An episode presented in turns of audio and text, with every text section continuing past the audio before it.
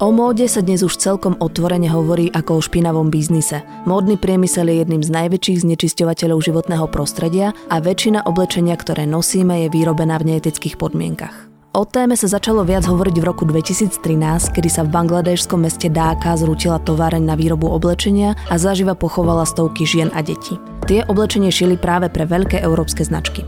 V Lani sa verejnosť pobúrila informácia, že módny dom Barbary spálil nepredané odevy v hodnote viac ako 30 miliónov eur. Čo sa teda vlastne deje s módnym priemyslom? A je pravda, že sme za tento stav zodpovední bezhlavým a zbytočným nakupovaním? Ako sa dá z tohto kolobehu vystúpiť a začať obliekať etickejšie a striedmejšie, sa dnes budem rozprávať s Martinou Marekovou, koordinátorkou Fashion Revolution. Okrem iného sa dozviete, ako sa po prvý raz pozrieť na svoju skriňu inak a ako sa dá vytvoriť kapsulový šatník. Moje meno je Sonia Jánošová a vy počúvate podcast denníka ZME medzi nami zameraný na ženské aj lifestyleové témy, konkrétne jeho sériu prvé. Začneme možno tak zo široka. Uh, už v úvode som spomínala, že módny priemysel má seriózny problém. Ten sa netýka len imidžu, ale predovšetkým dôsledkov, ktoré móda spôsobuje. Čo sa vlastne v móde momentálne deje? Momentálne módny priemysel v súčasnosti prežíva ako keby krízu, spôsobuje environmentálne katastrofy a okrem toho má veľmi zlý dopad na sociálnu sféru celosvetovo. Všetky tieto záležitosti sa dejú buď okolo nás, alebo teda najmä v Ázii je to v súčasnosti, z časti aj v Afrike. A čo sa týka módneho priemyslu, je veľmi špinavý aj tým, že aké dopady má na životné prostredie, ale aj celým tým systémom, akým funguje. A vlastne od pestovania balóny a spotreby vody cez výrobu textílií, cez spracovanie, farbenie textílií až po výrobu oblečenia, kde sú extrémne zlé dopady na sociálnu sféru, kde vlastne hovoríme o novodobom otroctve v súčasnosti, až po transport oblečenia sem do Európy a Ameriky najmä, a do rozvinutých krajín, kde v podstate toto oblečenie len veľmi krátko zotrvá v obchodoch a zvyčajne, keď neskončí v skriniach e, spotrebiteľov, tak najnovšie, najnovšie teda výskumy ukazujú, že veľmi veľa nepoužitého textilu zostáva na skladoch reťazcov a toto začína byť nový problém. Je to len pár rokov, čo sa tieto veci odhalili a s týmto budeme musieť sa popasovať. Čo sa deje vlastne s týmito kusmi oblečenia, ktoré nikto si nekúpi, ktoré sú iba naskladnené? Veľmi veľa oblečenia je vlastne naskladovaných na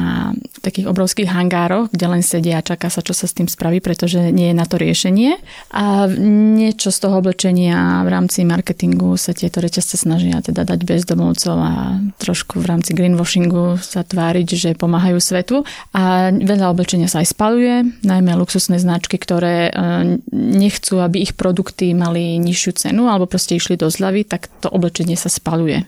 To hovorím o novom oblečení. A ďalším problémom je e, second hand, oblečenie z druhej ruky a to je vlastne my ako spotrebitelia, čo kúpime, veľmi krátko ponosíme a ide to do second handov a ľudia odovzdávajú tieto veci aj do zberných kontajnerov s takým tým dobrým vedomím, že niekomu pomáham. Bohužiaľ nie je to tak, je to len, že môj problém, moju plnú skriňu prenesiem na niekoho iného. Recyklácia textilu je veľmi komplikovaná. Ehm, môžeme hovoriť teda o upcyklácii, čiže tie kúsky na niečo využiť, ale samotné textilné vlákno je veľmi ťažké recyklovať a veľmi málo firiem sa tým zaoberá. Na Slovensku je to zatiaľ len jedna firma a väčšinu second handu teda vyvážame von. Spomínali ste, že problém našej plnej skrine vlastne prenášame na niekoho iného, takže by sme asi mali riešiť ten, ten problém tej našej plnej skrine a odpoveďou je napríklad kapsulový šatník. Čo to vlastne je taký kapsulový šatník? Ako si ho predstaviť? Kapsulový šatník je jedno, veľmi jednoduchý koncept, ktorý vlastne uh, len nám takým istým spôsobom, by som povedala, že aj uľahčuje život, pretože kapsulový šatník znamená pár kúskov oblečenia, ľahko nakombinovateľných, ktoré v tej skrini máme a ktoré teda aj nosíme. Čiže nie sú to kúsky, ktoré tam len vysia len preto, že sme si ich kúpili, ale aj ich prakticky využijeme.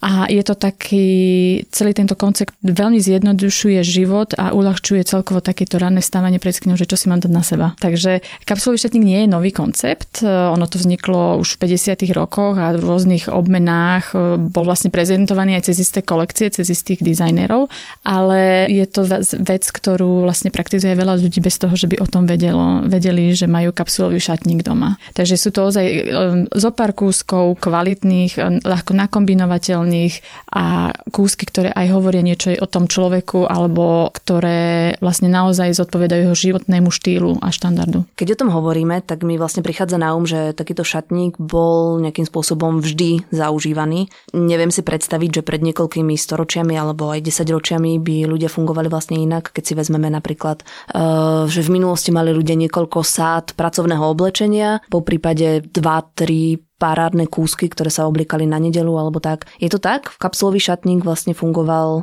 pred mnohými storočiami? Áno, ja by som to, myslím, že je, veľmi, že je bezpečné to nazvať kapsulovým šatníkom, aj teda keď ľudia to tak ne, nedefinovali, ale áno, je to v prvom rade podľa mňa tá striedmosť v tom oblečení a, a, a praktickosť. Tým, že nebol prebytok, nebol veľký luxus, tak ľudia boli k tomu nútení a prišlo, bola to normálna záležitosť, bola to samozrejmosť. Že my sme sa časom preklenuli do takého nadbytočného luxusu a stratili sme trošku kontakt s tou realitou a čo naozaj potrebujeme. A teraz našťastie našťastie sa ten svet trošku obracia, ľudia si to uvedomujú a prechádzajú na taký, aj cez ten, nechcem to nazvať minimalizmus, ale cez takú striedmosť sa vracajú k zdravému svedeckému rozumu. Je to teda akýsi návrat k norme. Kto prvý v tej modernej histórii začal používať kapsulu? Vy ste spomínali, že sa to začalo niekedy v 50. rokoch. Ja mám takú informáciu, že možno to bola Dona Karan, ktorá navrhla e, kolekciu šiat pre pracujúce ženy, ktorá bola jednoducho kombinovateľná. Vieme sa dopatrať vlastne k nejakému prvému alebo správnemu menu? Kapsulový šatník ako pojem vlastne zadefinovaný v 50. rokoch minulého storočia, ale najviac ho preslávila Dona Karan svojou kolekciou, myslím, že to bolo v 80. rokoch. A ono tento šatník, kapsulový šatník je niečo, čo viacerí ľudia, ako som spomínala, používajú bez toho, že by o tom vedeli. A v súčasnosti e, je asi preto najviac známy, pretože um, žena, ktorá teda sa považuje za zakladateľku Zero Waste, alebo teda najväčšiu propagátorku Zero Waste, Bea Johnson, tento šatník propaguje a má ho veľmi jednoduchý ona má naozaj veľmi minimalistický a vďaka to jej popularite sa najviac dostal ten kapsulový šatník do popredia v súčasnosti. Čo znamená veľmi minimalistický? Vieme, koľko ona tak presadzuje kúskov? Myslím, že ona e, má okolo 30 kúskov. Neviem presne, neviem presne číslo, koľko kúskov tam je to veľmi, je to dosť málo. Viem, že vie vytvoriť z toho okolo 50 outfitov a to je vlastne, jej celý šatník sa, sa zmestí do jedného, do jednej príručnej batožiny, do jedného kufra. Takže ale to už je dosť také minimalistické. Nemyslím si, že každý je na takéto niečo stavaný. Čo sa týka Bay Johnson, ona je aj má trošku taký radikálny zero waste životný štýl a ten, nemyslím si, že každý je schopný ho viesť hej, že do istej miery. Položím teda tiež takú otázku. Vy kapsulový šatník používate? A koľko máte kusov oblečenia? Neviem, či by sa to dalo nazvať kapsulový šatník. Je to taký striedmejší šatník. Nerátala som si tie kúsky, myslím si, že ich je podstatne viac ako 30, ale už je to teraz len taká selekcia naozaj toho, čo nosím a vlastne oblečenie si už vôbec nekúpim, pretože to oblečenie ku mne samotné príde vďaka tomu, že si ho viem aj ušiť, ale aj vďaka tomu, že uh, pracujem so second handom, takže keď niečo potrebujem, tak časom to ku mne príde. Čo sa týka môjho šatníka, tak naozaj sú tam také praktické kúsky a vlastne dopracovala som sa k nemu cez uh, Dopracovala som sa k nemu bez toho, že by som vedela, čo je to kapsulový šatník. Nešla som, netvorila som si šatník s tým, že idem si vytvoriť kapsulový šatník, ale zredukovala som veci, ktoré som nenosila, ktoré som tam mala s tým, že keď schudnem, keď sa mi zmení postava, keď raz jedného dňa. A takto postupne mi zostalo naozaj len to, čo nosím a vlastne na základe toho som vidím, aký je môj štýl a čo, ktoré konkrétne kúsky, alebo teda ktorý konkrétny štýl, že napríklad nikdy nebudem nosiť rifle, tak si ich už ani nekupujem alebo teda ne, nezaobstarávam nejakým iným spôsobom. Čiže naozaj sa pozriem na to, čo naozaj nosím a podľa toho sa aj riadím pri výbere nejakého oblečenia, keď už teda chcem zaobstarať. Mnohí ľudia, ktorí nás teraz počúvajú, tak ale možno neprešli ešte touto prirodzenou selekciou. Čo by teda mali spraviť? Ako, ako sa zostavuje kapsulový šatník? Je to len o tom, že sa vyhadžú veci, ktoré nepotrebujeme, alebo na to existuje nejaký, nejaký iný spôsob zostavovania? Každý z nás má ten kapsulový šatník v skrini, len si ho tam musí objaviť. Čiže stačí ozaj len tak tú skriňu otvoriť a tak sa zamyslieť za posledné dva roky, čo som na sebe mala oblečené, čo som nemala na sebe oblečené. A to, čo človek vôbec nenosí, respektíve nesedí mu to, alebo z nejakého dôvodu vždycky máme nejaký taký kúsok, ktorý si tak vždy povieme, že a neskôr si to oblečem neskôr, neskôr a že tam niekoľko rokov. Tak takýchto kúskov sa treba zbaviť a naozaj len nechať tam to gro, čo naozaj ten človek nosí. Treba prihľadať aj náročné obdobia, pretože na Slovensku jeden kapsulový šatník e, nepostačuje, pretože máme aj letnú sezónu, máme prechodnú sezónu a máme zimnú sezónu. Čiže teoreticky by sme mali tri kapsulové šatníky, na, jeden na každú sezónu. A naozaj si treba ponechať len tie kúsky, ktoré naozaj človek využije prakticky, či už e, do práce alebo vo voľnom čase a tak ďalej. Necháva kapsulový šatník vlastne aj priestor pre nejakú extravaganciu? Ja si myslím, že áno. Ak je človek e, extravagantný typ alebo rád sa občas oblečie trošku extravagantne, tak takéto kúsky môžu byť aj v kapsulovom šatníku. Prečo nie? Kapsulový šatník neznamená, že to musia byť len rifle, biele tričko z čierny sveter a tenisky napríklad, ale ak niekto je niekto má rád treba z pestré farebné veci, tak ten práve, že tam nebude mať tie tmavé kúsky, ten by mal mať tie svoje, ten svoj štýl v tom kapsulovom šatníku, lebo preň ho to bude ten konkrétny kapsulový šatník. Čiže treba ho zostaviť podľa toho, podľa aj toho estetického cítenia toho človeka konkrétneho. V súvislosti s kapsulovým šatníkom sa často hovorí aj o tom, že by sme mali dbať na to, aby boli tie kúsky čo najkvalitnejšie. Nestáva sa potom, že kapsulový šatník je oveľa drahší ako ten, ktorý bežne máme? Um, myslím si, že kvalitné veci v prepočte nás e, vždy výjdu lacnejšie ako lacné veci. Keď sa na to pozrieme z dlhodobého hľadiska. Kvalita, samozrejme, že kvalita niečo stojí, takže do toho treba trošku investovať, ale o to dlhšie ten kúsok vydrží. Je to veľmi jednoduchá matematika, ak si kúpim tričko, ktoré je veľmi lacné a oblečím si ho trikrát a už ho nemôžem si obliecť, pretože sa mi rozpadne a proste nie je nositeľné, alebo si kúpim tričko, ktoré je kvalitné a je teda aj drahšie, ale nosím ho 5 rokov, tak e, ten rozpočet e, to pocíti, hej, že, že treba sa na to zamyslieť takto, že vlastne človek investuje aj investuje do aj kvality svojho života. Cez oblečenie sa aj nejako vyjadrujeme a keď si človek, môj názor je, že keď si človek oblieká niečo, čo bolo vyrobené v veľmi neetických podmienkach, tak e,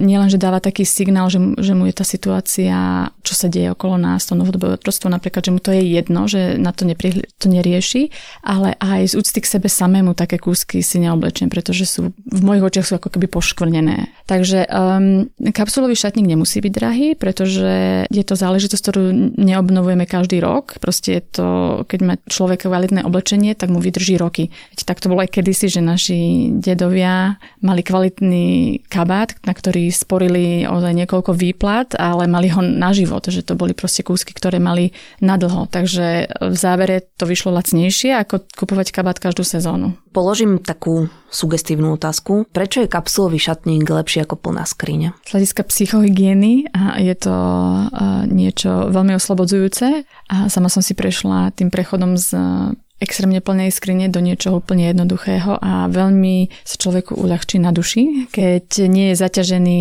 by som povedala doslova odpadom ale pretože veľa textilu, ktorý, ktorý máme, tak je odpadom nielen e, vďaka tomu, ako sa vyrába, teda nielen nie preto, ako sa vyrába, ale aj preto, lebo ho nenosíme a skladujeme ho.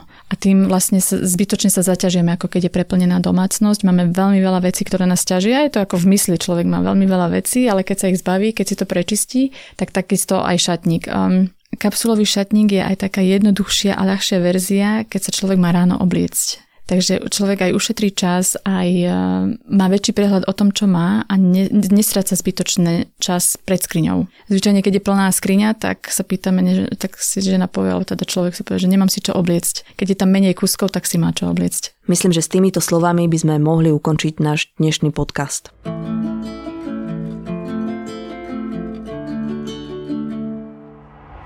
Podcast Medzi nami a jeho séria Prvé vychádza každý týždeň v útorok. Odoberať ho môžete vo svojej podcastovej mobilnej aplikácii na platforme Google Podcasty, Apple Podcasty a Spotify. Všetky diely nájdete aj na webe sme.sk lomka medzi nami. Podcasty môžete aj ohodnotiť. Ak nám chcete poslať pripomienku, pridajte sa do podcastovej skupiny Denníka Sme na Facebooku alebo nám napíšte na e-mail ženazavináčsme.sk. Moje meno je Sonia Jánošová a na tvorbe podcastu sa podielali aj Matej Ohrablo a Dedinsa Žilová.